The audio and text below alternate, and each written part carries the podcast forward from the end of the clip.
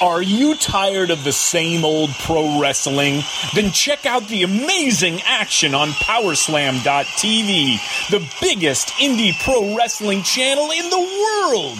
Get over 4,000 hours of the best pro wrestling events from over 110 of the biggest names in the industry from over 15 countries around the globe.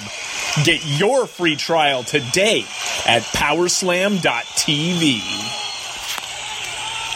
The following is brought to you by the Social Suplex Podcast Network.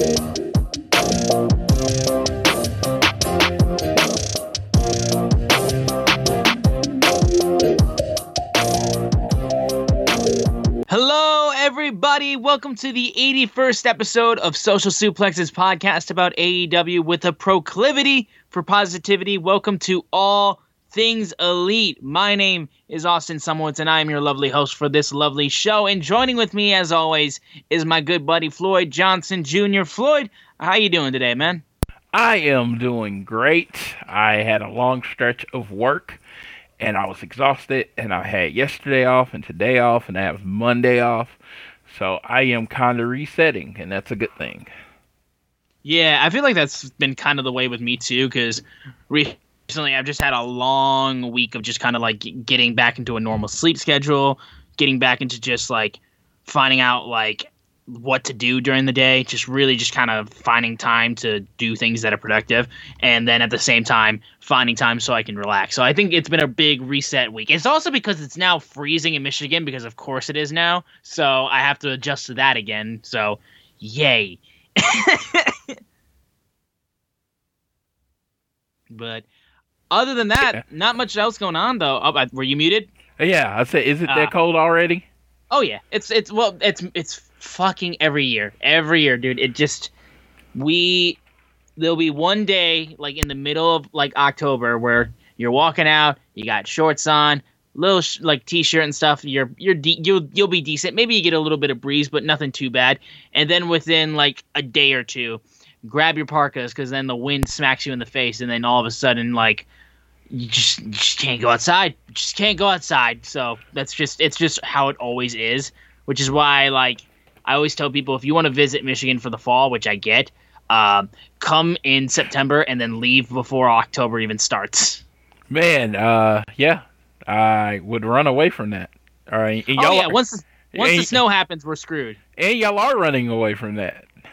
Oh yeah, oh Yeah. yeah. So next week, I was gonna I was gonna bring this up before the show. I was too busy talking about LeBron versus Michael Jordan. You're gonna be out of town.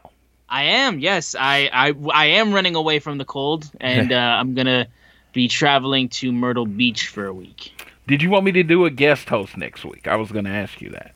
Um, I don't remember what day we're leaving. I'll be I'll probably be able to tell you that after this recording, and I'll let you know what day I'm leaving. But Oh, I'll because I'll probably you might need to find somebody to take over for that week. But Uh, I if I can make it, I will make it. There's no problem with that. I want you to enjoy your vacation without having to worry about uh, chatting with me for an hour about AEW wrestling. Uh, yeah, because it sounds fun. Uh, I hope it's not cold.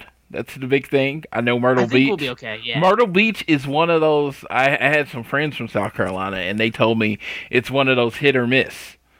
Like, Yeah. it could be perfect, or it could be cold. So it's just like I hope Yeah. it's perfect for you. We've been twice before, and both times have been pretty dang good. Um, and I'm hoping third time is will also be the charm because I haven't had any issues with it before.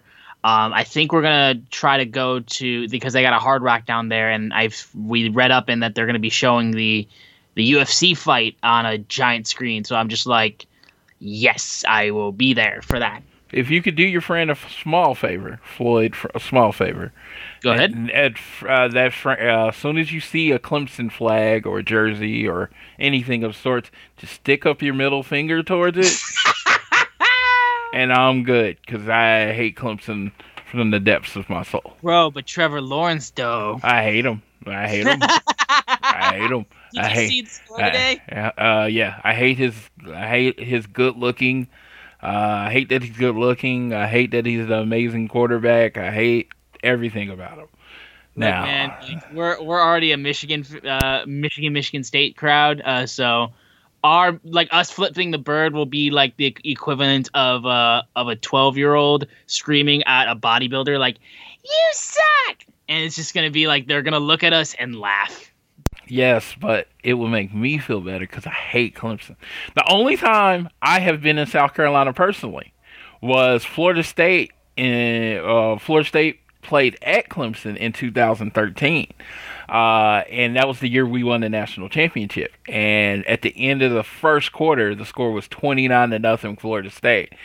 Oh my God, the butt hurt on all those people's faces. Man, I had the biggest shitting grin on my face.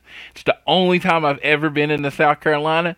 And till this day, I refuse to go back because I know it can never get better than that day. That is a good reason. Yeah, so I was like, I'm not going back. I mean, it only can get worse after that. Oh yeah. But other than that, uh, we have, of course, the 81st episode of All Things Elite this week. We got a lot to talk about, of course, with this week's Dynamite being very special. But before we get into the episode, real quick, I want to make sure that you're downloading this fine show on Google or Apple Podcasts. Shout out to our Spotify listeners. If you listen on any of those three services or a different one, be sure to share the podcast with your friends. We would really appreciate it please leave a rating and a review. If you're so inclined to, you can also leave a donation through our podcast provider, Red Circle, and we would be mega appreciative of that. Also, support us if you want to do it easily. You can follow us on social media. We are at AT Elite Pod on Twitter. Follow our boy Social Suplex at Social Suplex.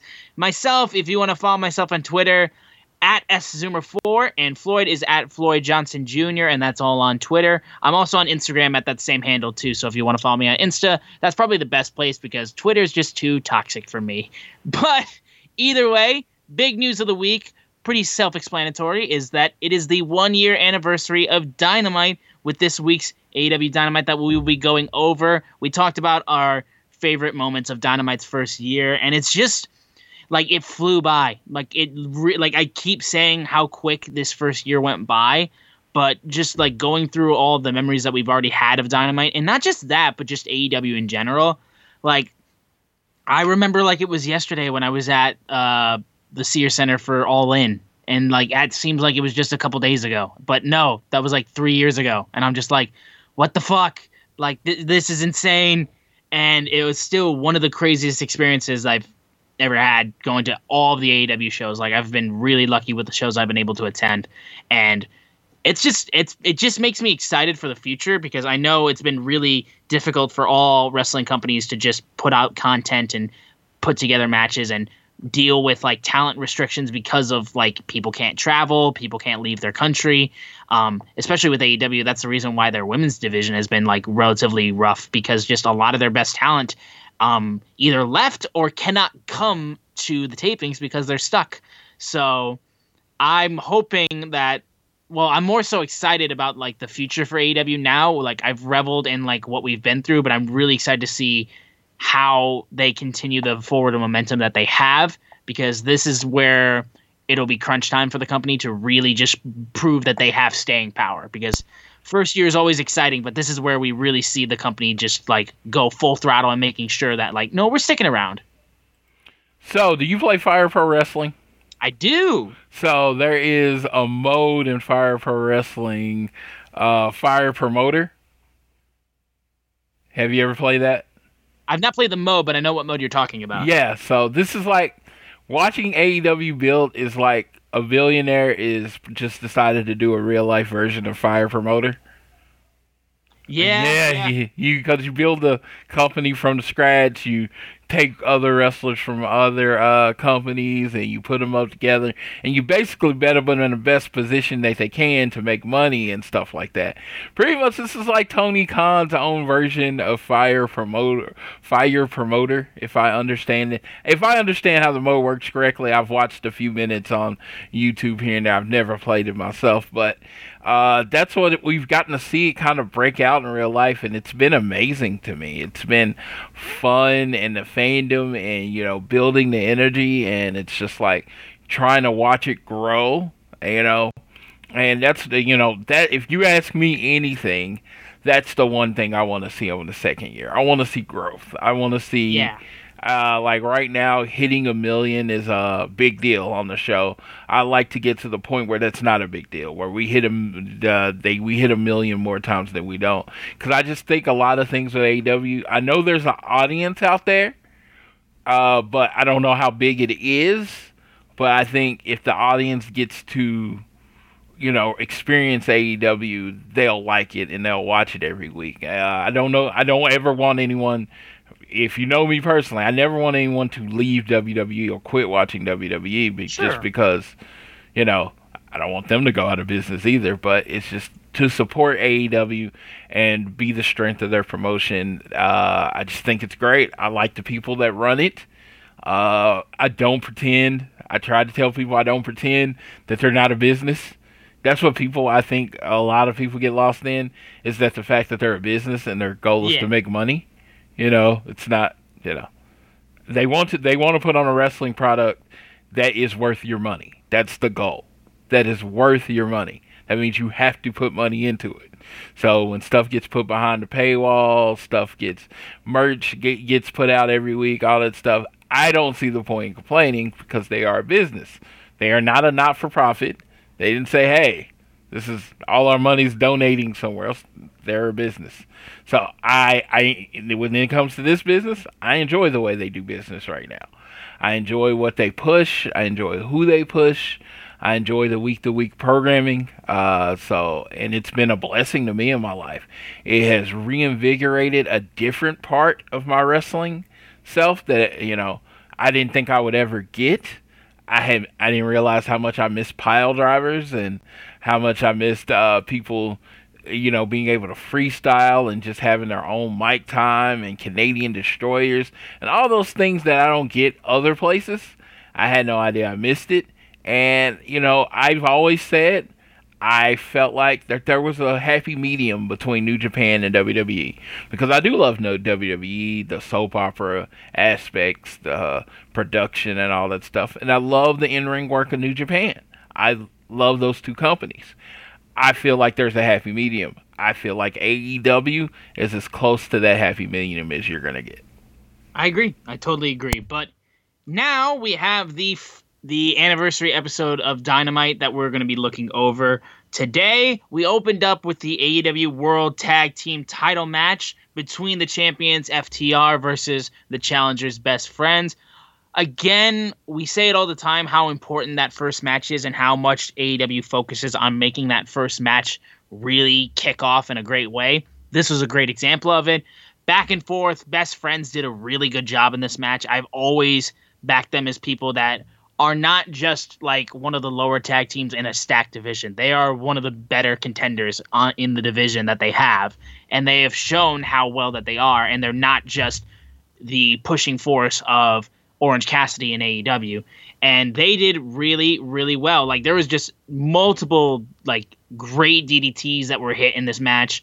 I really enjoyed that. But wow, of course, Best Friends put on a great performance, FTR return retained the titles once again through do, through uh, chicanery and through backhanded tactics. While the referee was distracted, Cash swung the title belt at Trent's head, and then that gave FTR the win.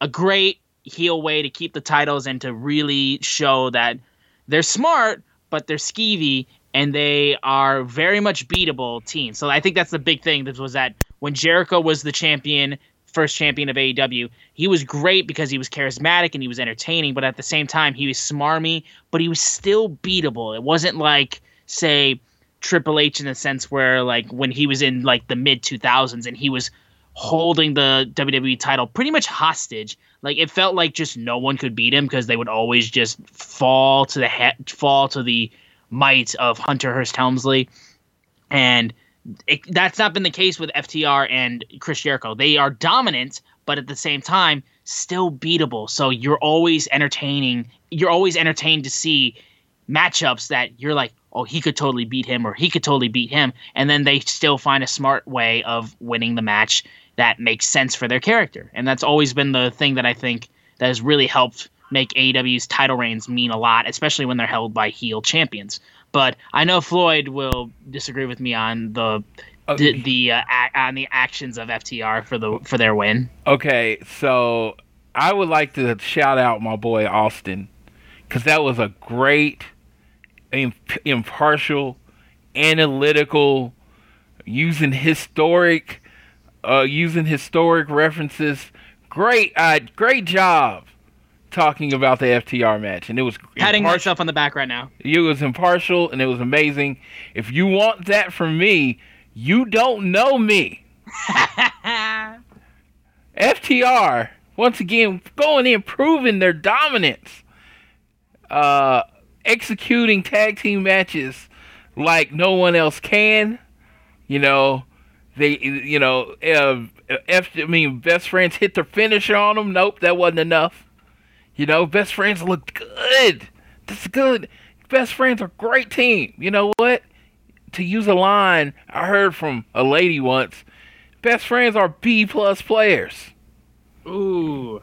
But they were in the ring with some A plus elite athletes because this is AEW. It's all elite wrestling.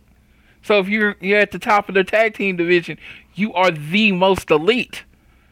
So they come in there and they put on their tag team clinic, execute an amazing finisher. Amazing finisher. Looked like a forearm to the head. I don't know where the belt came from, but there was a forearm to the head. Knocked him right out. And FTR got the pin. And it was it was executed well. People uh, people said chicanery, cheating happened. All I can say is me and the ref saw it clean. Me and the ref saw it as just a clean one, two, three in the middle of the ring. FTR retains best tag team in the world, never ending title reign of FTR forever the reign. And I would also like to point out that you said something I have to correct. Just one thing. You said that FTR is beatable. Hey, Austin, what is their what's FTR's record? I know what you're saying, but at the same time, because they they are undefeated. So therefore, they are what? Unbeatable. Thank you, sir. They are unbeatable. They cannot be beat. You can grab your tag teams. You can grab your dream, dream tag teams. You hey, you can do what you want to do, but they will all fall to the rival FTR fall to the revival. There you go. Okay. All right. I mean, I've said my point. Floyd has said his point. I, I, I just, I just can't win with this man. Yeah, I, you can win. I thought I, I gave you all the props. Oh yeah, and I appreciate it. Yeah, all the props before. I just told you that you know that zero means they're unbeatable. They are the perfect tag team. There you go. Yeah. I mean, they are, they are damn great. After this match, we had Kip Sabian and Best Man Miro versus Sean Maluta and Lee Johnson. This was a very quick match. This match was did not showcase Kip Sabian, but at the same time, it was not made to showcase Kip Sabian. It was made to showcase the unstoppable Miro, who just came through. Because in the match prior, um, there uh, Miro and Kip Sabian had a little arcade cabinet that was set up outside in the audience area, and at one point that got destroyed, and just through the action and the craziness of the first match, Miro and Kip Sabian, especially Miro, was not happy about that. Miro's a uh, Twitch streamer. You don't fuck around with a Twitch streamer and break a precious arcade cabinet like that. So Miro just completely just went wild, applied his game over finisher, and Maluta just tapped out and just completely destroyed him. Now, however, Miro has a new, has an enemy, and it's best friends, or as he calls them, good friends. He said, "Good friends, you break my shit, game over." And yep, it's just I love the fact that this feud is started over an arcade cabinet. I love silliness like that because it's just it's just great. I mean, we've established that Miro is a gamer. We've established that Miro like has played arcade cabinets and previous video packages, and then we've established the video uh, the uh, arcade cabinet being out in the in the extras area, and then it just gets destroyed, and now Miro wants to kill best friends. So very excited to see that. I am. I know people are a little upset. Um, I saw a couple people that said that they were upset that really like this, like while we want to see Miro really get pushed, at the same time, like they want to see Kip Sabian still have time to do stuff, and I think that'll come. But like, I mean, considering how people were already like not happy with the way that Miro debuted, I think this is a better example of showcasing Miro, just showcasing him to be a monster, to be completely unstoppable, just like come in, wreck shit, and then just get ready for his next feud. I think that's just all this match needed to be. I mean, like it was a nice little cleanser in between the opening match into the next segment. Okay, can you hear me? Yeah, I got you. Okay, uh, my fucking liver. I had it big. I had bigged up. Sorry for uh, cussing. There was unnecessary. But all good. but let's get to the point. This is where I can be impartial, analytical, fluid because it doesn't affect my favorite people. Uh, I've heard some people complaining about, uh, you know, this feud starting over a busted video game system. Just watch wrestling in the last five years. Uh, yeah, stuff. You know, people have started feuds over less than this. Yeah. Yeah, it was like, uh, yeah, way less than this. Uh, so yeah, I, I, I, I didn't even dignify that with like a retweet or anything because it's There's just, no it's, it's just silly. The fact, yes, wrestling things happen. Second of all, people are not necessarily happy with how Miro's being pushed. Well, unfortunately for AEW, they plan their storylines and things out in advance, right? So mm-hmm. they've been planning their storylines out since the beginning of the year or whatever to have an ultimate conclusion. What wasn't in that plan was Miro getting released in the middle of it, and then you having him available on the roster because you know what? He still had time on his WWE contract. So you get someone that you weren't expecting to have, right? Yeah. You can't just push them to the top of your card. You have other plans. So you have to weigh out a way to introduce them, keep them strong until you're ready to use them. Hence, putting him with Kip Sabian and Penelope Ford. Kip Sabian's a young guy, you know. When he was getting featured, people were bitching about that, saying he wasn't ready. So, wait for Kip Sabian and Miro Kip Sabian his natural charisma to get him TV time. Penelope Ford, her it factor to get them TV time. You team them up with Miro and you try to get them the best storylines that you can. But you're kind of flying by the seat of your pants because guess who you didn't plan on having? Yeah. Miro. You didn't plan on having him. So to people that say, well, he's a mid card Miro or whatever, wait a minute. I feel like over the last year, AEW, not a lot, but has learned earned a little wiggle room, has earned a little patience.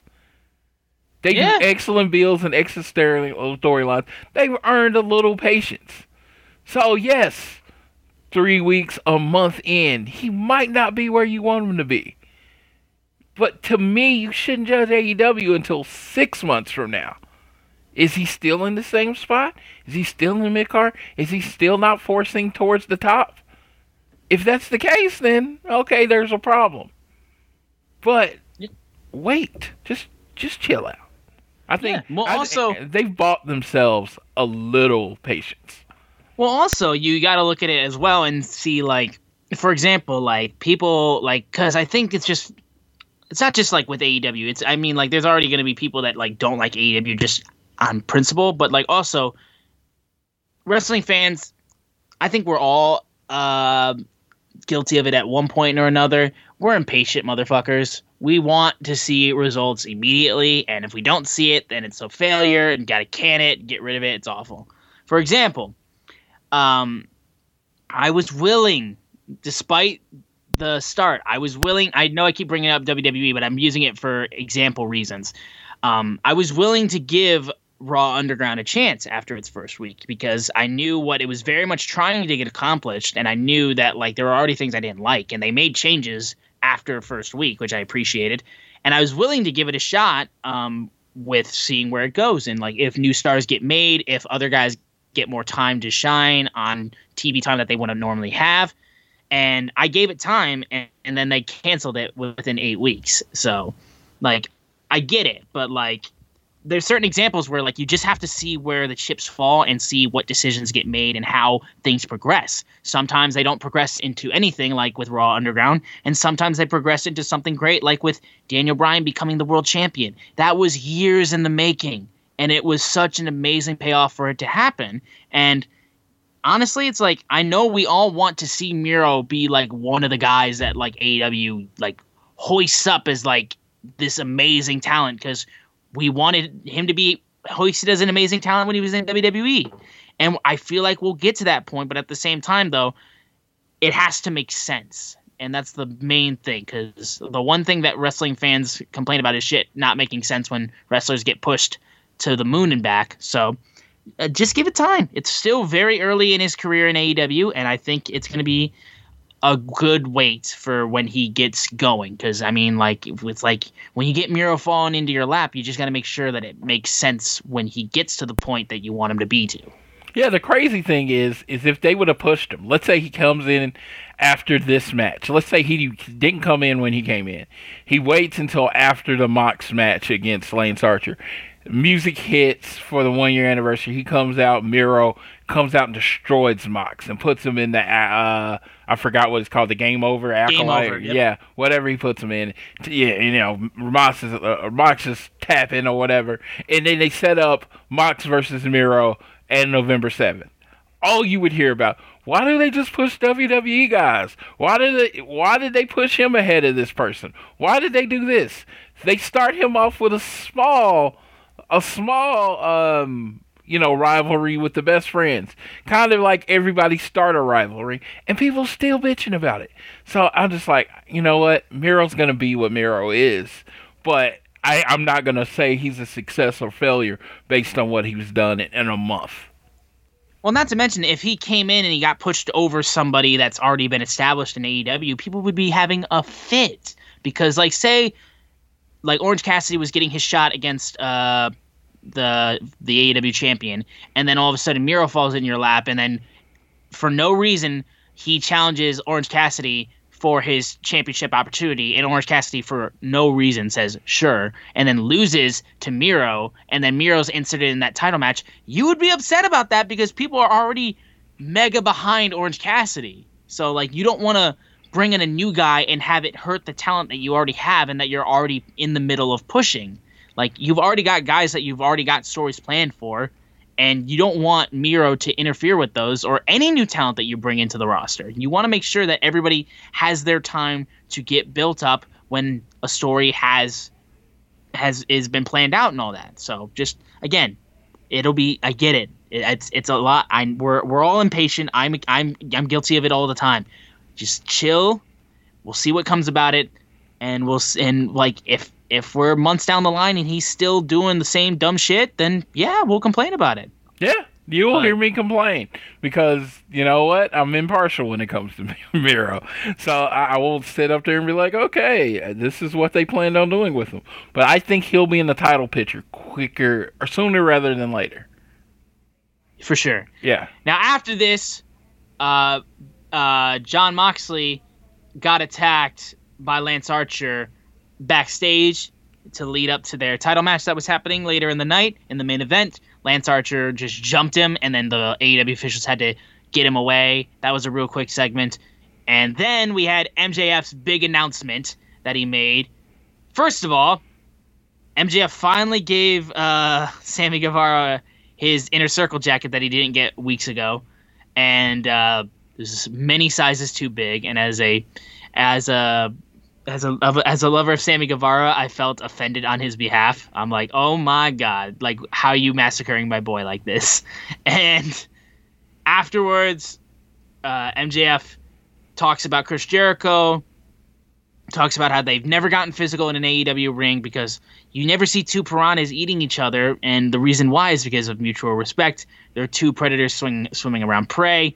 So now MJF is offering if they work together, and then he said, "I might, I maybe, might, possibly, hypothetically want to join the inner circle," and then uh, they do that whole spot again. Ortiz snaps and says they don't want him in the inner circle, and then Jericho says, "We won't make the decision now. How about next week you and I meet up for a one-on-one steak dinner to decide this?" And MJF agrees. So next week we will be getting a dinner over steak between MJF and Chris Jericho. I really don't know how this will go. I'm sure it'll be pretty entertaining and mostly hilarious because these two are just ridiculous. But I do like how um like they're showing how rest of Inner Circle seems like they ain't for this, but Jericho is like, hang on a minute, because it's just it's been really entertaining to see them go back and forth. They're they have great chemistry working against each other on the mic, so this will be interesting to see where it goes. It seems like this. It just maybe it's just my gut feeling. It feels like this might have been for later, but their chemistry and their numbers hit so hard as far as ratings. They're like, well, let's just go with it now. Uh, I don't know where it's going, but I love when MJF and Chris Jericho are both on the mic. It's my Oh, favorite yeah. thing. It's like one of my favorite things on the show. You know, other than FTR wrestling. Yes. We then had uh, Tony Schiavone and Dr. Britt Baker at a spa. Didn't really need to see that, but okay. I mean, it was funny, I guess. Uh, and it was nice to see Dr. Britt Baker get a little spot on TV. She didn't have a match today. Um, they also, I believe it was a shoot. They just uh, randomly decided we're gonna wax Tony Schiavone's chest, which how dare you? but uh, yeah, that was an interesting segment. Kind of came out of left field. Um, don't know really what else to add to it, honestly. We got our 40 year old virgin moment there. We did. that is exactly what that was. Yeah, Yes. honestly, I I can't describe it any better than that. But Yeah, so it was just it was it was hilarious. Uh, I know some people like didn't like it. I don't know. I I try, you know, like I said, for the most part, be impartial. I've loved everything Britt Baker and Tony Schiavone do on the camera together. I, you know, uh, it's funny. I heard an interview where Britt Baker said she's basically Chris Jericho in WCW. And I was like, wow, that's perfect because Tony Schiavone is her, you know, I mean, uh, actually Reba is her Ralphus, yeah, you know, and you know, just kind of there. And then Tony Schiavone is just this guy that she kind of likes and that she picks on, and it's hilarious. And I just, I love the dynamic of the three people. I as well. Yeah, they've they've done really well together. But after this was the AEW TNT Championship match between Cody, who just won the title back against Mr. Brodie Lee last week, versus Orange Cassidy. This is a really, really good match. Um, Cody came back out with his bleached blonde hair again. He channeled his inner dark demon or whatever to change his hair black, yada, yada, yada. Um, Do but you now know- he's blonde again. Gotta tell you, laugh at me. This is a chance to laugh at Floyd. It was a full 10 minutes and a someone tweeting before I noticed that his hair wasn't black anymore. I mean, I know people noticed it as soon as they walked in. I was just like, I was just watching him wrestle, and he was doing his thing, and so I was like, I can't believe he dyed his hair blonde. I look at, oh, his hair is blonde, really? Yeah, didn't even know. Floyd is just too he's Floyd is just too enthralled with seeing Cody in the ring in general that he doesn't notice the minute changes in his in his hair. I bet it took him a, I bet it took him a couple weeks to notice the neck tattoo. Dude, let me tell you, the neck tattoo I noticed because I went to a signing with him and he had a big Yeah, towel the around him.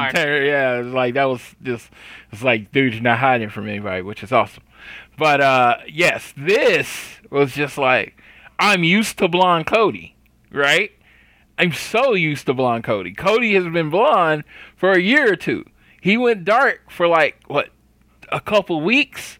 So when he came back and he was back to blonde, it just looked like it was supposed to look. You know what I mean? He looked like him. He He didn't look any different to me. I know the hair was shorter, but he really didn't look any different. I don't know the different. I don't understand, you know, the change in hair color, whatever. I don't know what way he was going or whatever he was going to do for it. I've never really concerned myself with certain cosmetic appearances of wrestlers. If he wants to be blonde, cool. Wants to be dark haired, I'm used to both of them.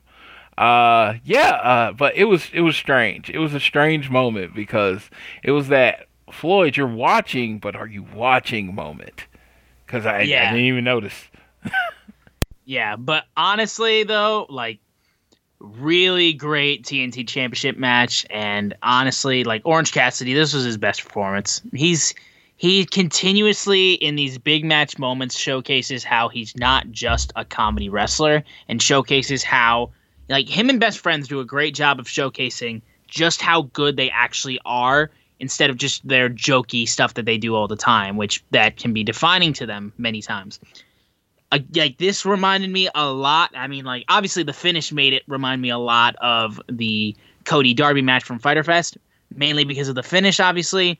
But at the same time, though, like like this this the shine that Cody is showcased on a lot of the younger talent that they have on the roster is so great. Like Cody and Jericho do amazing jobs of bringing people up on the roster you wouldn't give a second notice to. Like Orange Cassidy's a different story because he's already been like a meme and like viral on on social media before he signed with AEW. That's besides the point. But like guys like Darby Allin and like guys like Mar- like any of the members of par- Private Party when they wrestle Jericho, like both of them do great against Jericho. Like the way that they've elevated the roster in these big matches is great. Orange Cassidy had multiple great moments. The his finisher on the apron, the beach break, and then like by the time he was just quickly trying to get the win against Cody, got him with the roll up, and then right as he did, he actually no, he hit the he hit the beach break, got the pin, rolled him up, and then right before the three count, it was a great timed moment. That's when the bell rang and it was a time limit draw. And I love how first of all AEW is is still making sure that you remember that their time limits still matter. Like they don't do it often because like you do too many time limit draws and people get upset, I'm sure. But like they still matter and they still are enforced. And just they went back and forth in this match. Orange Cassidy looked like a million bucks. Cody still looks great. And him as the TNT champion is still great, but at the same time, at the same time though, like we said before this episode that the only reason as to why you give Cody the title back and then have him defend it immediately a week later is if he lost it. He didn't. So you have that issue that we brought up and like the match was still amazing and kind of made me forget about that point we made for a little bit, but at the same time you're like, "Oh, hang on a minute. That's still a kind of an issue that we already addressed and now like it's kind of like poof, it's gone." So, it, So- if it's it's based on how you think about it. Uh, I'm not, I'm not just I am only justifying that I feel like they delayed it because the tie basically turns it into two matches. The draw turns it into two matches. So Ca- Orange Cassidy didn't lose, and I think that was the most important thing is that Orange Cassidy shouldn't lose two TNT title matches like within three weeks of each other. So I think what's important is after this match, they did announce that that they're going to do this match again on the 28th. I think it's important that uh, I thought it was important that Cody lost, but now that they have put Darby as the person, the next contender for the TNT title at full gear, I'm actually would be okay if Cody won at this point because him and Darby have this long story Yeah. and, and Darby can't beat Cody. So if if Cody goes ahead and beats OC in two weeks after he got time to get healthy, I fully would expect Cody to then lose to Darby at the, at uh, full gear. If they don't do that, then I'm very confused as to what that's going for because your goal is to make new stars. Cody has beaten. I think they've wrestled four times, and it's been three wins and a tie at this point. So I think the only place for this story to go is Cody losing. Otherwise, yeah. or Darby turning heel. I mean, though I think that's the only kind of ways it can go. But maybe I'm wrong. Maybe there's a third way that I don't see. So um, that being yeah, that being said, I really enjoyed it. I really enjoyed the match. I did not. I want to be clear. I didn't enjoy it on first viewing. First viewing, when I watched it, I think I was a little distracted. Uh, they did start off a little clunky at the beginning of the match. They were telling the story that Cody had just fought a dog collar match the week before. I thought that was important to the storyline.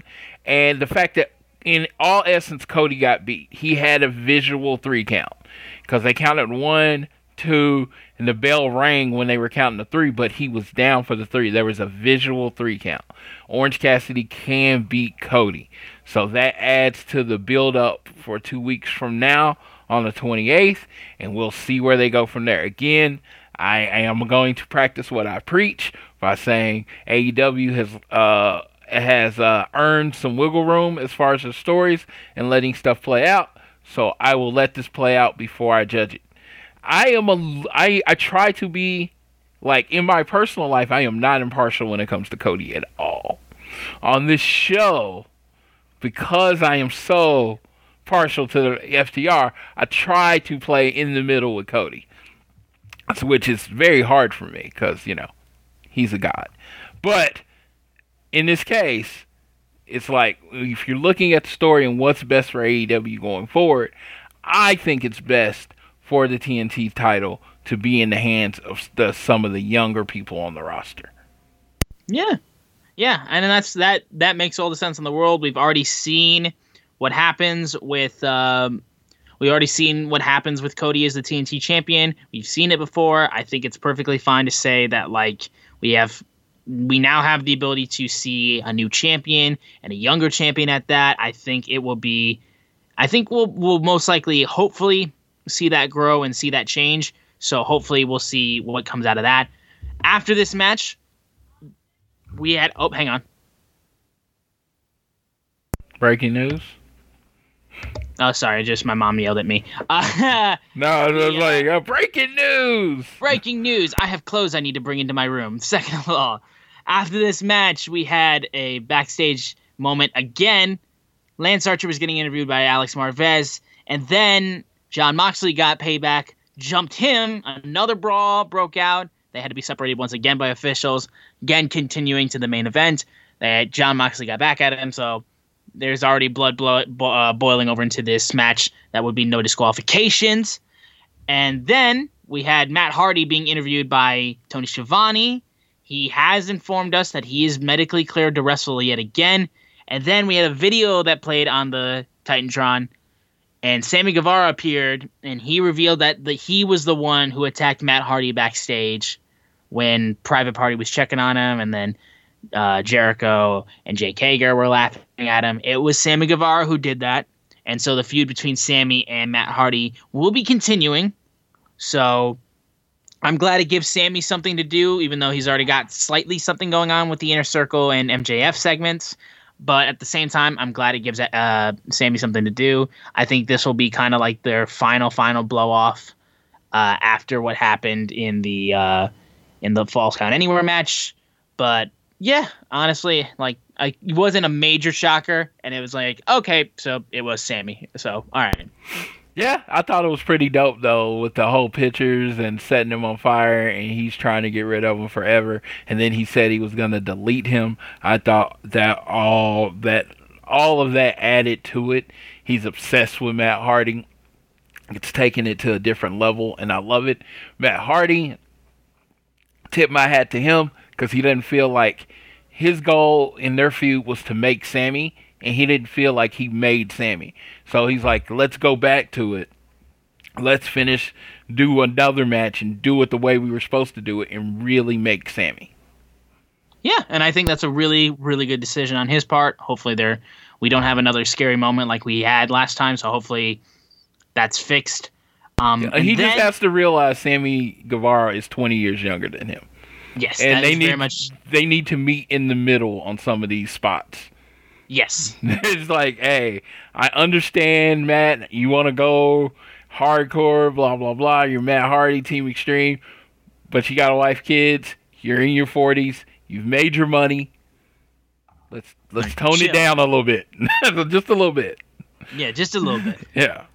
Then we had inside the ring, we had Tony Schiavone saying next week four tag teams will be competing, and the winning team will become the number one contenders for the FTR's FTR's uh, tag team titles, and they'll face them at Full Gear. Now, did they announce real quick? I want to confirm. Did they announce this as like a like an eight like a eight man tag match, like where it would be each of the teams like in a in like a multi man tag match, or was it just like they're gonna be wrestling each other at some point? Four way match. It's a four way. It is a four way. That's that's what I want to make sure. I love that Um, they don't use the idea of fatal four way. They just say four way because fatal Yeah. four way belongs to WWE.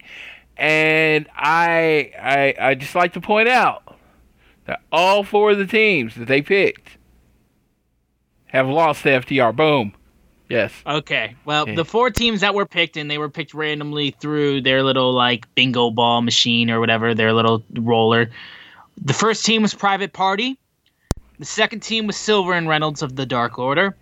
Third team was Butcher and the Blade, and the fourth team was the Young Bucks. Yes.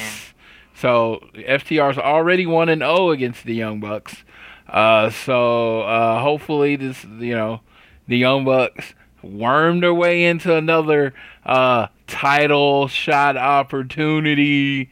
Worm their way in just to get uh, just to get disappointed again. Uh, for all you Young Buck fans out there, I feel bad for you because you know, you know, it was just like you know, when you have a player that's great, you know, and then another greater player comes in, and you happen to be the uh, fan of like the Young Bucks, and now a team that has come in and surpassed them in every way. Uh, FTR, I feel bad for you. I do. Bottom of my heart, I'm a sports fan, and this happened to me a couple times. All I can just say is acceptance is the key to disappointment. All right. Uh, Young Bucks then uh, they then say they're not gonna super kick uh, Tony Schiavone, and then they just started super kicking everybody in the ring. Um, just kind of just everything brawled out. I think this four this uh multi man tag match will be insane and will most likely lead to the Young Bucks facing FTR at Full Gear. Which yes, please. Yes. Uh, right now, I am tentative on whether I'm going to be in Jacksonville on November 7th. Uh, I will not be tentative anymore once this match is uh, confirmed This will be the selling point. uh, because this is the tag team match I've been looking forward to about four or five years. Uh, much as much as I play this up, Young Bucks are probably one of my favorite tag teams to watch. So them being in the ring with my other favorite tag team to watch, like if you talk about my top four tag teams in the world, it is simple. It is uh, Proud and Powerful. It is the Lucha Bros. It is FTR and it is the Young Bucks. Those are the four. They all happen to be in AEW. So the fact that I will get to see two of my favorite tag teams in the world do this thing in wrestling, it's going to be great. And, and it's going to be in November, so maybe it'll be a better day temperature wise. So, Yeah. so they don't pass out uh, when trying to wrestle each other. I am looking forward to this in every single way possible. Uh, yeah, Young Bucks, what they have done for the tag team division and taking this lesser role and pushing every other tag team in the division over them, man. It, it, anyone that said it was just this show was going to be an elite vanity project, you just you swung and missed. You're just wrong Yes. because they have Kenny has basically been a non other than his first two matches really a non-factor in the singles division. Young Bucks have been a non-factor in the tag team division. Cody can't go for the world title anymore. He's on the TNT level. It's just like Hangman hasn't got that, you know, singles push that everybody thought was coming. This has been a company working together to make everyone look good. So I, I say this because we're one year in, and I can just say, I can say, all you people with your bad opinions and your bad faith takes, as my boy Rich says, shove them up your ass. Thank you.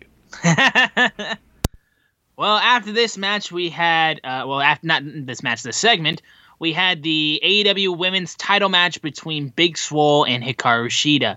Now, this was the first time in a while that I was really looking forward to the women's title match because, like I said, women's division has been a rough spot for AEW. They just haven't had a lot of names that they've been able to showcase, and then of course with COVID, they've had a lot of names that have dis- that have that haven't been able to show up because of COVID. They've also, of course, lost Riho and they've lost Bea Priestley. So now they're some of their bigger uh, stars that they already had in the division is no longer there. So they're having to build a lot more, uh, lot more homegrown and a lot more um, not homegrown, but more so like like slow burn, like really try to get these guys, these girls over. Um, Big Swole has been one of the ones that have been like out of the park. They've nailed it. I think she's done great. So this was the first time in a really long time in AEW that I was looking forward to the women's title match being defended. I love Shida and I think she's great. And this was the first like real test I think for her that she's had. And with Big Swole, match started off really really well and I think there was a couple mistakes that happened. I know a kip up was screwed up and there was a point where Swole's shoulders were not on the mat and the referee was trying to count a pin and I was kind of like, "Eh." And people could say uh, the ending was a little bit abrupt. I didn't really see that. Um, but at the same time, though, um, this was the right decision because it made Hikaru Shida's title reign a lot more legitimate. I love Big Swole, and I know she'll get another shot, and she'll most likely be a future champion in AEW. She's great. Um, probably the one of the weaker parts on the show, besides like the quick Miro squash. Um, one of the weaker parts in the show just because like there's still way more room that needs to be grown and that needs to be made in the women's division. Like i know a lot of people like, and i give them crap for it too. One women's match a show it's just it's like that's not the normal anymore. Like we're used to having multiple women's matches and multiple multiple women's feuds going on in your company and not just like that's just what we're used to at this point and i think like having like AEW just needs way more time to build their their women's roster and also just find more talent I think that they may need because just there's just way way more empty space where they need to grow and it's just been the case for a while now. Okay. Um I can be honest and still be positive by saying the women people that are fans and want more time for women needed this match to be better. It's just that simple. It it was a match. Um, Big has a lot of charisma. She has a lot of personality. She's one of my favorites. I actually have a shirt of Swole's because I support her so much. And I don't know who caused the problems in this match, but there were problems. It was not what it needed to be, just to say to say the least uh, Big Swole putting on a great match with Shida would establish her as another contender, another top tier contender in the division, which I think they need. Uh, and it we didn't get that, so um, it sucks. Uh, Shida wins. I think it does her point, but it looked like they didn't have they had like zero chemistry. But I imagine in the years of wrestling, this happens. You know, stuff like this happens. So I'm not gonna I'm not gonna hold it under a microscope and like it's the worst thing that ever happened in the world. But it is kind of a step back if you're trying to go forward. Uh, Britt Baker, I, I wanted to bring this up. Britt Baker said in an interview last week that, or this week, that um, you you want uh, women to get pushed, you want more women's matches, watch the current matches. Don't turn the channel stop turning the channel because apparently that's a problem. Because she wouldn't have said it if it wasn't. Don't turn the channel. You want women's wrestling? Put eyes on it. I don't think you. I don't think it should be any young businesses, you know, when it comes to it, just to put women's wrestling on and say F the consequences. You know, they have ratings, they have people that they answer to. This is not my money. I'm not saying this If it was me, yeah, I would try to do it more even. But if TNT, your overlords are saying, okay, obviously people turn the channel when this is going on, so we want less of this, you have people to answer to. So, I will say it as I've said it before. If it's that important, make sure you're watching it and supporting it. There you go. That's how I feel. I love I love Shida, love Big Swole. I think they're both amazing. Everyone has a bad match. Honestly, if you you you you slice off the first three to four minutes of the Cody match, I thought that was going to be a bad match with OC because they came out and OC was doing a lot of his moving around, you know, manipulating the body, and it felt like Cody wasn't, you know, on the same speed as him. You know what I mean? Like they didn't have their chain wrestling down together, and it looked kind of sloppy the first few minutes. I get it. It's, and then it recovered to a match that most people liked. This match had a few sloppy moments, then it didn't recover. So they will learn from this. They will watch the tape. Dustin, Cody, Kenny, all of them get together, and it'll be better next time. Yeah. After this, there was one little quick video package with Shawn Spears continuing like what he's going through with Scorpio Sky and what happened on AEW Late Night Dynamite. And they also announced a AEW World Title Eliminator tournament that will be taking place and beginning next week, where the finals will take place at Full Gear. And the matches that have been announced for that tournament include Kenny Omega versus Joey Janela, so we get a rematch of that match. Colt Cabana versus Hangman Adam Page, which I'm very excited for as well. Wardlow versus Jungle Boy, nice David and Goliath story right there.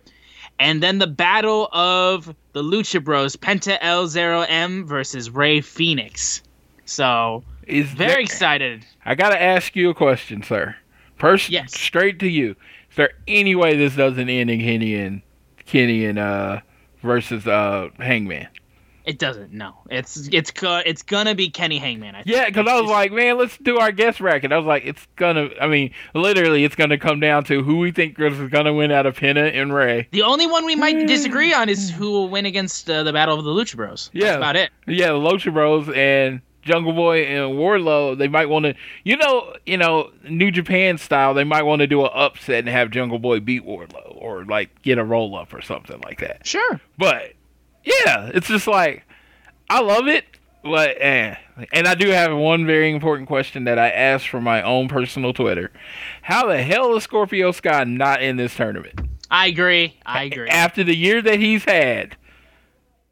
How's he not in this tournament? Even if he wasn't going to win, how's he not in this tournament? Yeah, I mean, he could have easily have replaced Colt Cabana. I love Colt, but like, and I love that he's getting this spot too. But at the same time, though, it's like, Could you imagine eh, him play replacing one of the Lucha Bros, and we get Scorpio Sky versus Kenny Omega in a match? Come or on. no, you mean like replacing uh, Joey Janela? Uh, no, I was saying because the okay, Lucha Bros are on the left side with Kenny Yes. and Joey Janela. I just like Joey Janela has no chance, so I was like Kenny Omega is in that next spot, and then you would have the Lucha Bros wrestling each other, and one of them are gonna wrestle Kenny Omega in the second round. I'm just saying, what if Sky was like in Rey Fénix's spot, beats Penta, and we got Kenny Omega versus Scorpio Sky? Sure, yeah. That would have been dope. But hey, I'm not gonna complain because we're gonna either get Kenny Omega versus Rey Fénix, which is like I think uh, on Meltzer ratings, the those two matches, I think the second, the lowest one got a four star. Or you're gonna get Kenny Omega versus Pentagon, and everybody at All In knows how amazing that match was. Oh yeah. So it's just like there's no wrong answer. I think the tournament is stacked, but it's just like for the people, there there there is a very vocal group that says you're not pushing African American males in a singles match. You have a big tournament for the title, and you have no African American males in it. It's a good point, honestly. Yeah, and like just- considering how good Scorpio's been, like it, it makes all the sense in the world that he be's in this. Yeah, this the, the record, whatever. I'm just like, I'm just saying, sometimes things that they do seem to, you know, microscope on it. I'm not trying to do it as a podcaster because I think it's an amazing tournament, but I'm just like, I really love Scorpio's year. He should be at least in this tournament. Sure. But after this was the main event, which Tony Khan then turned into a no DQ match over what was happening earlier in the night. The AEW World Championship match between Jon Moxley and the Murder Hawk Monster Lance Archer. Straight up, right out the gate, a paradigm shift was hit on Archer for a near fall, and then quickly hit a tope suicida, started brawling on the outside, and just just completely just went off the rails, like just beating the hell out of each other. I know one point Moxley got hit right in the head with a trash can. They both went through two tables at one point. They just started going after each other and it was it was a pretty physical match and a great great uh, main event and eventually Jon Moxley hit the uh, another paradigm shift which Archer kicked out of DDT to Moxley and then blackout on Moxley which then uh, uh, Moxley countered rolled him up got the victory. And then right after that because Eddie Kingston was on commentary for this match Lucha Bros gets sent down with steel chairs and then Jon Moxley gets jumped. I there was one point that's been gift that I love where um there's Penta who's ready to hit somebody with a chair and then just as he realizes oh I can't hit anybody with this chair because no one's come in or no one's getting up he just stands up kind of straight and he's just very upset and then just throws the chair to the ground like god damn it. And that was hysterical. And Eddie Kingston um again reminds he never tapped out in that match and then just like picks him up. He's like you're great man. You're great. And he's just like brings him up, raises his fist, spinning back fist, knocks him out, and then chokes him out. And then as the title, as the show goes off the air, he screams uh, while holding the title and throws it at him. This is what it's about. It'll be mine. I never tapped. And then that's when they go off the air. It was a really great, just like like chaos moment right as the show goes off the air. You got to tune into next week to see what happens. It was a great way to end it. Reminded me of old school like Attitude Era old school good uh, Nitro episodes where just like everything's going crazy. You got to see what happens next week, and it made sense too. So, great way to finish off the anniversary episode, which overall I thought was really well done. Again, I felt like the right person won for each match uh, for the titles, except for maybe Cody. But again, the way that they finished it makes it seem like they will be fighting again for the title, and the finish made sense, and it was great, and the match was great. And yeah, like I said, we've had nitpicks, obviously, of course, with the tournament, with women's with the women's wrestling in AEW, and like of course, like what we mentioned about the tournament with African American wrestlers and Scorpio Sky, and how they need to be represented represented more. We've had our nitpicks and we've had our points that were we made. Overall, still a great episode for the anniversary episode. Yeah, you know, and I and I purposely and I I'm very clear on this. I purposely try to find things wrong and then what I generally do is just look at Twitter and see what other people complaining about. Because I generally like every AEW show. And if you ask me, hey, what'd you think of the show? Oh, it was good. It was a good show. And then I'll move on with my day. But as a person that covers the show, you pretty much need better takes than that. so like so I love I, I love this week. I love this show. Uh, you know, there are spots that can be better, but honestly, I've yet to see the perfect wrestling show closest thing to me was All In. And, you know, you could even say the Matt Cross versus MJF match to start the show wasn't that great, you know? So, there's no perfect show. That's what I'm getting to. That's what I'm getting to. There's no perfect show. Everybody can have a nitpick to everything. I thought this was a really good show. I thought it set up what was going on in the future. Uh, big point of contention that might not even be anything if Eddie Kingston and Mox are going to main event full gear, right? If it's going to be them two, right? And that's the main. I mean, they are the world title match. Then FTR and the Young Bucks should main event full gear. That's how I feel. All right. I, I do. Well, I mean, I think that's all we have. Did you? Did, what did did I cut out at any point there? Because I heard the. the I think I did. I didn't hear. I, I, yeah, I was gonna say I didn't hear you, but I think they heard you. Okay, yeah. So what I said is, if Eddie Kingston gets the rematch against Moxley at Full Gear, then FTR versus Young Bucks should main event Full Gear. Yes. It's just. Yes, I agree. I I love Eddie. I am a big fan. I was sign Eddie all the way, and I thought his role was gonna kind of be more of a manager but as a main event of a major pay per view, I don't think he draws. But there is another thing you could do if what happened last week adds the problem and you do maybe like a triple threat or a fatal four way where it's like Brian Cage, Eddie Kingston, Archer, and Moxley in a match, I that could main event the show. Yeah, either of those is fine. Yeah, but I just think FTR and the Young Bucks, you push your tag team division, you say it means as much as your singles title, it would clearly be the bigger match. If if if you're putting it up against Mox and Kingston, I'm only saying it with those two. If you're putting it up, I'm making my own problem. if you Yeah, put it up against those two, I Young Bucks and FTR have to finish the match. I mean, finish the show. But, but again, we haven't decided on what it is. No one's announced it's going to be Kingston versus Mox. We got three weeks before the show. It could be anybody. So Yeah. I'm going to save their criticism for another time.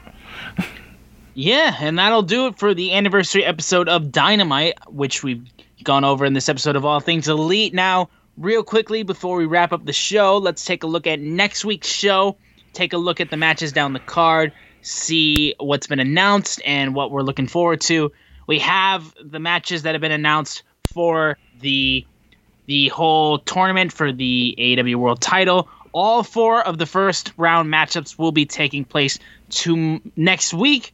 So Penta versus Rey Fénix, Cabana versus Hangman, Omega versus Joey Janela, and Wardlow versus Jungle Boy. And then also we'll have that steak dinner encounter with MJF and Chris Jericho that will be taking place.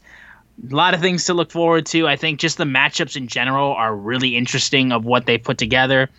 And I, it's it's it's just I love how AEW has consistently been getting like challengers for championships over through tournaments. It's always I love when they do that and it makes total sense as to why they do that. It just works. It just works and the matches that you can create in those tournaments are always entertaining and there's always something on the line for being in the match.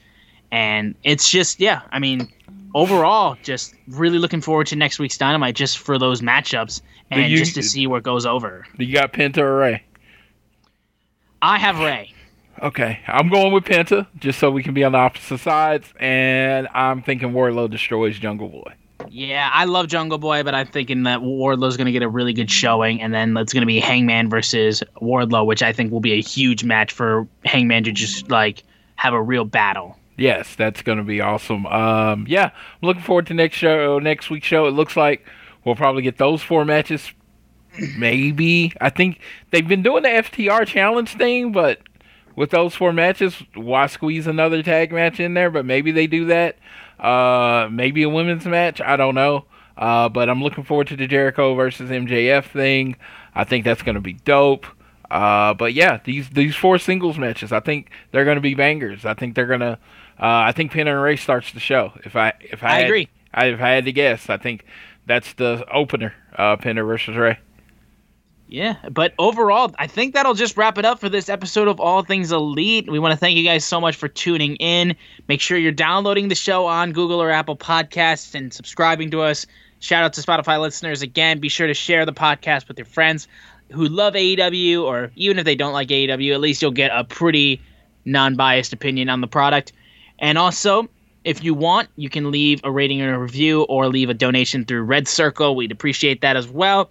On Twitter, we are at AT Elite Pod, at, at Social Suplex, at S Zoomer 4 is myself, at Floyd Johnson Jr. on Twitter for all of us. And this might be the last time you hear me for a couple weeks if I'm not on next week's show because I'm in Myrtle Beach. I will be letting Floyd know, and then maybe he'll tweet it out through the Twitter account if I'm not on the show. If not, I'm sure he'll find an amazing replacement for me. Hopefully, not too amazing that he fully replaces me. But that's besides the point because now it's just time for Floyd to take us home for tonight's episode. Go ahead. Yes, um, this week we've had some s- uh, very important days. Um, very important days. I just want to uh, just uh, we had to wish happy birthday to the best bout machine, Kenny Omega. Had to shout him out. Uh, yeah, and it's just been, you know, it's just been very positive vibes. But what I want to do, you know, I want to say this. I follow Twitter a lot, and I'm going to tell you on your Twitter your likes, your retweets, your comments are the energy you're putting out in the air. So I am going to challenge or if I tell people to put out positive energy, put out happy energy out there. And when you get into those people that are trying to draw you into arguments, just kind of ignore them and go about your business. Block them or just, you know, ignore them.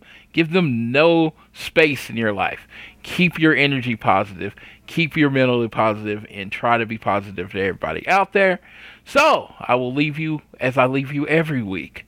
Whether it's home, work, or school, always do your best to be elite.